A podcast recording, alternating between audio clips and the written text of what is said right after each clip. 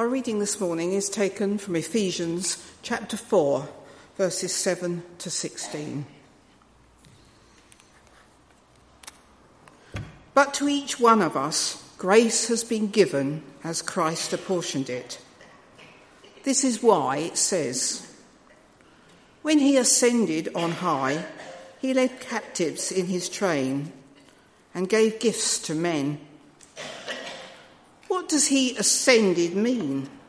Except that he also descended to the lower earthly regions. He who descended is the very one who ascended higher than all the heavens in order to fulfill the whole universe. It was he who gave some to be apostles, some to be prophets, some to be evangelists, and some to be pastors and teachers to prepare God's people for works of service so that the body of Christ may be built up until we all reach unity in the faith and in the knowledge of the Son of God and become mature, attaining to the whole measure of the fullness of Christ. Then we will no longer be infants, tossed back and forth by the waves, and blown here and there by every wind of teaching and by the cunning and craftiness of men in their deceitful scheming. Instead, speaking the truth in love, we will in all things grow up into Him who is the head, that is Christ. From Him, the whole body, joined and held together by every supporting ligament, grows and builds itself up in love as each part does its work. May God bless to us this reading from His holy word.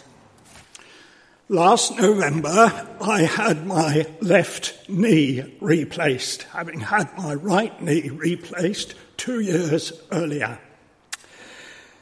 As the first time, so this time I was fortunately first on the list and that meant that I had recovered from the anaesthetic by lunchtime and could eat, well, at least a couple of sandwiches for my lunch. During the afternoon, our minister, Tim Carter, came to visit me. And uh, of course, hospital visiting is a great example of Christian service. If I remember correctly, he was wearing a dark suit, a black shirt, a white or a very light tie. And as he was leaving after the visit, the man in the bed obliquely opposite me said to Tim Carter, I thought you were a clergyman. so Tim said, I am. And I followed with the words, and so am I. oh my word. The gentleman obliquely opposite barraged me with a whole host of questions. First of all, what denomination did I belong to? The Baptists. He wanted to know when the first Baptist churches appeared in this country, and I said in the early 1600s. And what do Baptists believe? Well, it's very difficult to give a brief answer to that. he did ask me a very interesting question, which made me wonder whether possibly he was a Catholic by background himself. If you don't believe some of the things you're supposed to believe as a Baptist, will you be excommunicated? Well, of course, it gave me an opportunity to explain in what ways Baptists were different from other churches, and particularly on the issue of believers' baptism and the requirement of personal faith for those who express the desire to be baptized and become members of the church. Now, what lesson do I draw from this? Quite simply, this one. Tim's visit was an act of Christian service, but also it gave an opportunity for witness.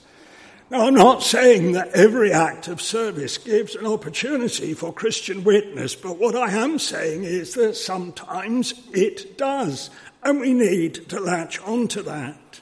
because Christian service can be productive in several ways. So, what kind of Christian service are we thinking about?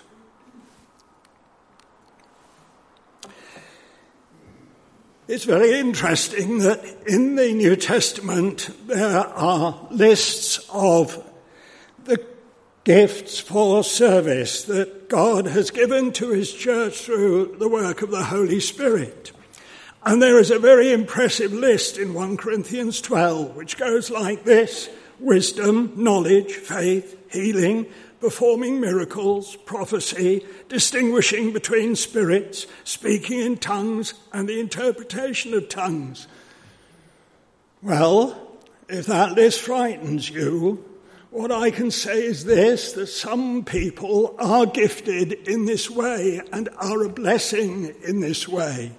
I want to give you one example the word of knowledge had a member in our church in South Cambridgeshire where I ministered for 19 years, and uh, her name was Delia. She was a very godly lady, and she telephoned me one day and she said, I have had a picture in my mind and I don't understand it. Would you please try to explain it? She said, You know, Cyril and Gladys, who are also members of the church, they were an elderly couple, and you know their house, there was a cottage down the main street in Harston. I said, Yes, I know it. She said, Well, I've got this picture in my mind of that house, and one of the walls has turned bright red. Do you know what this means?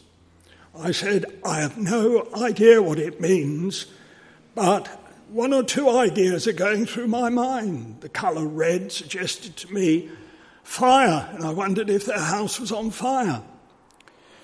The colour red, of course, is the colour of blood. And I wondered whether there was something along those lines.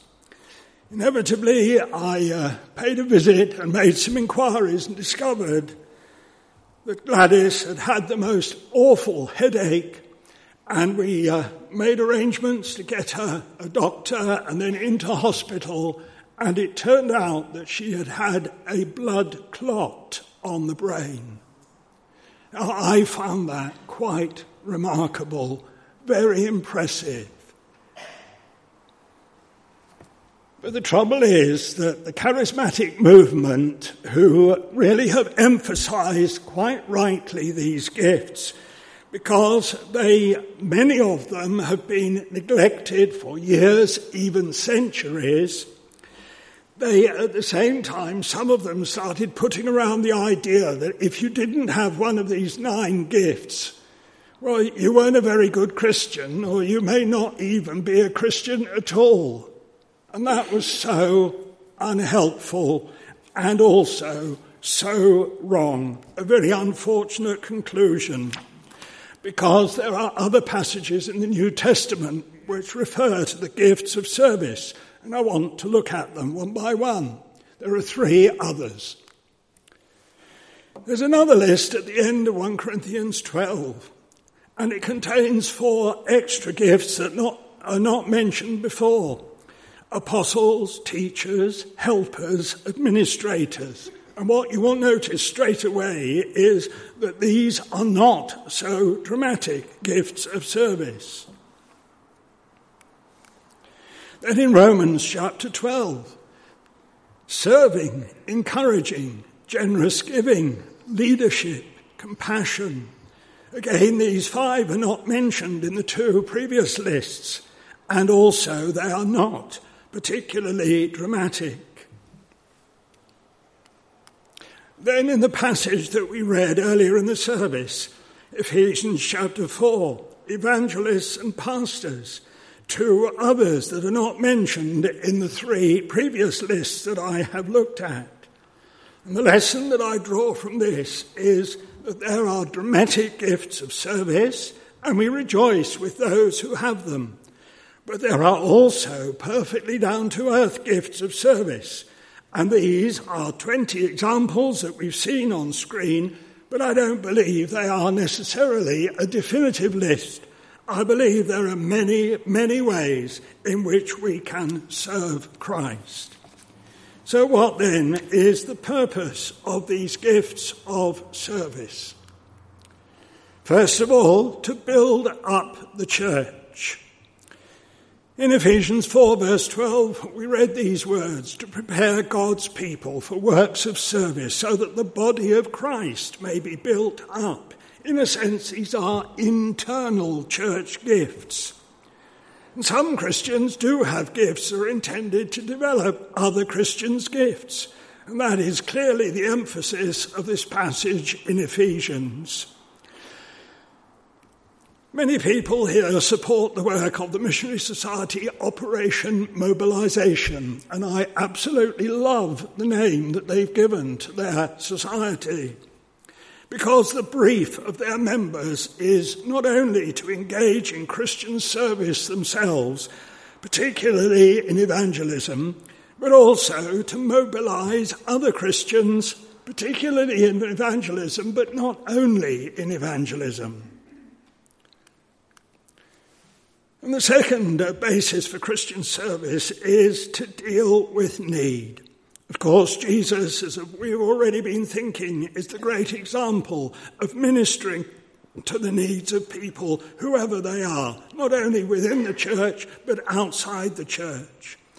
We remember the words of Jesus in the famous parable of the sheep and goats. Whatever you did for one of the least of these, you did for me. Now, I find that my commentators uh, don't agree on uh, one aspect of that. Some think that Jesus was referring to support that we give to our fellow Christians. Other commentators believe that it's the support and the help that we give to anybody regardless. Be that as it may, there is no doubt that Jesus helped people, whoever that was, an essential part of his ministry. And the Apostle Paul in Galatians chapter 6 says, As we have opportunity, let us do good to all people. And then he adds, especially to those who belong to the household of faith, our fellow Christians, but everybody. It is made so clear in Scripture. I wonder if you've noticed that the Salvation Army, who wear very smart uniforms, have on their lapels a letter S on this side and a letter S on that side.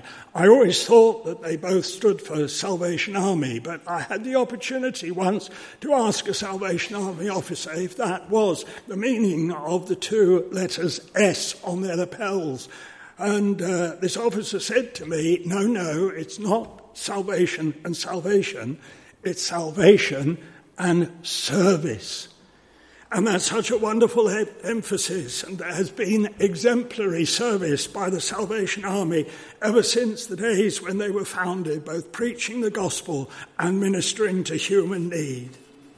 And we ourselves engage in Christian service when our eyes and our hearts are open to all kinds of need in all kinds of people. I was brought up in a, very evangelical environment when I was a child and a young person. And one of the things that I heard, a criticism I heard of other churches was, oh, they believe in the social gospel. And what was meant by that was, oh, it's all social care and no gospel preaching. The problem with many evangelical Christians at that time was that they were all gospel and no social. Until in 1968, along came Tearfund, the Evangelical Alliance Relief Fund. And I think they shattered the illusions of many evangelicals by saying that works of service and caring for need is as important as preaching the gospel. All right, but what about ourselves? How do we tell what kind of service is right and appropriate for us, bearing in mind that there are many different kinds of gifts of service? First of all, I want to talk about our personal factors. Now, I hope that we are not guilty of false modesty. I think it's, it's um, thought to be a, a, virtue, but it can actually stop us from developing things that we are good at. Because natural gifts can be dedicated to the service of Christ. And what are you good at? What do you enjoy doing? Have you had training or experience in some activity? Some people are good with children, others are good with young people, others are good with the elderly. Some are good with speaking, and others are good with their hands. And practical abilities are as valuable to the Lord as speaking abilities. During my days as a minister in Birmingham, a new suburb was built in Birmingham, or just outside Birmingham, called Chelmsley Wood. And a new Baptist church was planted there, and the minister was the Reverend Lewis Misselbrook. Um, he was one of my heroes because he had uh, great ideas, new ideas, new ways of doing things in church. But he did something I think that probably all ministers do, hopefully. When somebody applies for church membership, you ask the question, now, what gift do you think you can bring to the Lord's service in the church? And Lewis Misselbrook told about one lady who wanted very much to join the church. But when she had that question asked of her, she said, I really don't think I'm any good at anything. I think Lewis Misselbrook suggested one or two things that might be to her liking, and the answer was no, right down the list. then there was an awful pause, and she said, Actually, there is one thing that I would love to do for this church. I would love to clean the toilets regularly. And as Lewis Misselbrook said, they were the best church toilets in the world. Now, I know that we have a church cleaner who cleans the toilets here, so that job is already spoken for. But there are many, many jobs and never think that a job is too humble to be offered to the Lord in His service. There are also external factors which may determine how you serve the Lord. There may be prompting by another person. Let me give you an example of this. For some years, I served on the council of Spurgeon's College and uh, we uh, had the responsibility once a year of interviewing people who were applying for Christian ministry. And a question that's often asked of them was what actually made you feel that it was right to apply for Christian ministry? And it was interesting that several people said, well, actually, somebody, another church member maybe, or a Christian friend said to me, have you ever thought of going into the Christian ministry? The prompting of another person. Maybe it's an advertisement in a Christian newspaper or magazine. Maybe it's a sermon which emphasizes a particular need. I want to share with you my own particular call to the ministry because for some people it is definitely a verse from the Bible, and it was in my case. In those days, we all used the authorized version of the Bible, and I think that the translation of this particular verse in Romans 10 and verse 14 was very, very well done. It says quite simply, How shall they hear without a preacher? Every time I either read or heard that text, my hair tingled. It's got to be me. That was my call to the ministry. So, whatever our background, whatever our abilities, whatever our experience, nobody is good at everything, but everybody is good at something, and it can be offered to the Lord in service. So, and this is the final main point what happens when we start engaging in Christian service? Well, the first thing is that we grow in Christian maturity. One of the things that the medical profession like to emphasize is that exercise is important for health and strength.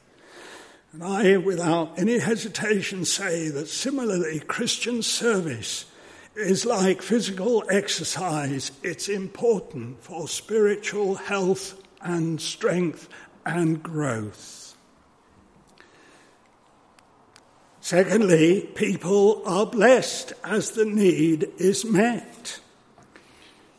I want to give you two illustrations of this one a dramatic one, and one a run of the mill one, really. As a church, we're in regular contact with Callie and George Magalhães in Brazil. And uh, a lot of us know about their wonderful service for Christ, particularly visiting prisons, in uh, serving children who are living in the streets. And it's wonderful how they can speak about the results of people being blessed by their ministry, children being rescued from the streets and being reunited with their families in some cases, their help to prisoners, ex prisoners also, resulting in criminals leading, leaving a life of crime and finding gainful employment. Obviously, it doesn't happen in every case, but they carry on serving, and as a result of their service, people are blessed. Now, in a less dramatic but still very essential way, people who are regularly visited by church members because these people are in poor health or advancing years, housebound maybe, they appreciate the regular contact enormously even if you can't visit, a phone call or a letter works wonders and is still an example of serving Christ. And thirdly, opportunities for witness do arise had a recent newsletter from Operation Mobilization which says that some of their members have been working among refugees on the island of Lesbos. And they say this in their uh, newsletter We are able to provide food, clothing, washroom facilities, medical attention, and whenever there is opportunity, the good news. So we've come full circle that acts of service can give opportunity for witnessing to our faith in Jesus Christ. It doesn't always happen, but it sometimes does. And so we engage in Christian service. We do it for its own sake, whatever the results, just as Jesus did. Remember that story in the gospel about the ten lepers all of whom were healed by Jesus. How many came back to say thank you? Only one. But Jesus did the healing nevertheless. Many people here today are already engaged in Christian service of different kinds, and that is greatly valued by this church. And if so, what I would encourage you to do this morning is to recommit that service to God. Maybe you're finding it difficult. Maybe you're finding, you're asking yourself, is it getting them anywhere? Is it getting me anywhere? The answer is, it always does. So recommit yourself to your particular act of Christian service in which you are engaged. But perhaps you are someone here this morning not currently engaged in a form of service? And if so, may I encourage you to pray that God will show you what gift you have that can be used and dedicated to Him for the benefit both of the church and to bless those who are not yet churchgoers.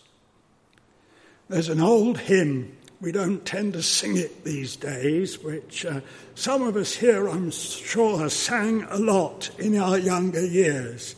The last line of the chorus after each verse gives real thought, food for thought, because the last line goes like this There's a work for Jesus none but you can do, and that is a gentle challenge to us all.